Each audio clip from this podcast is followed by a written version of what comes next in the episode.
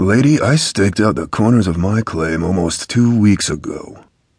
He swept a hand toward a corner post stake he had driven, just visible through the trees. Beneath it he had buried a common plastic pill bottle holding the necessary plat and papers, recording the mine's name, Landlubber, the date and location of the claim, along with his own name as locator. "Until the B L M can rule on this," he growled, "you're nothing but a claim jumper as far as I'm concerned. You've got sixty seconds to clear out of—" "It's you!" "What?" Her wide-eyed gaze dropped to his long, narrow feet, slid up his skin-tight black wetsuit, paused at the knife strapped to his thigh, scooted on past his one hundred pound leaded weight belt and settled on his face, framed by the close-fitting black hood. "I don't believe it. Jonah Jones." He blinked the water from his lashes and stared hard at her.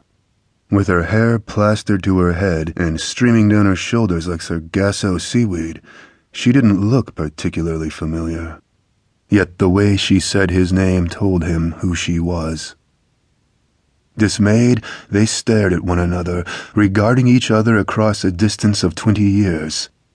Pain that had long been dormant flickered in the eyes of one, twinges of uncomfortable guilt in the others.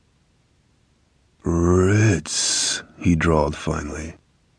Her mouth tightened. "Rita Lou." He ignored her. His cynical green gaze took in the strong, wide mouth, the dark slashes of her brows, and the deep pools of her eyes, contrasting startlingly with her pale hair. "The last time we talked, you had dropped out of Western High and—" "Gotten pregnant and left town." "Had gone to work for the Kingsleys," he finished firmly. He didn't bother to keep the contempt from his voice. "I was lumberjacking for their lumber mill that summer, Ritz. If you remember." He remembered, all too well.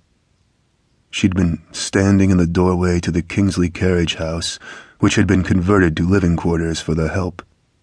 She hadn't changed out of her black uniform with the white cuffs and collar. She had always looked remote, untouchable. But she had never looked so remote as she had that evening, when she had told him it was over between them.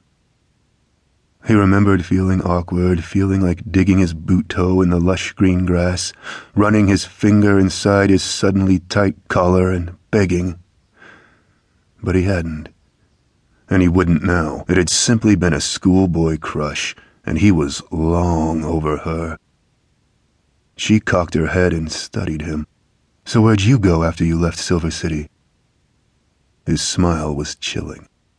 "I joined the Navy and saw the world. And you?"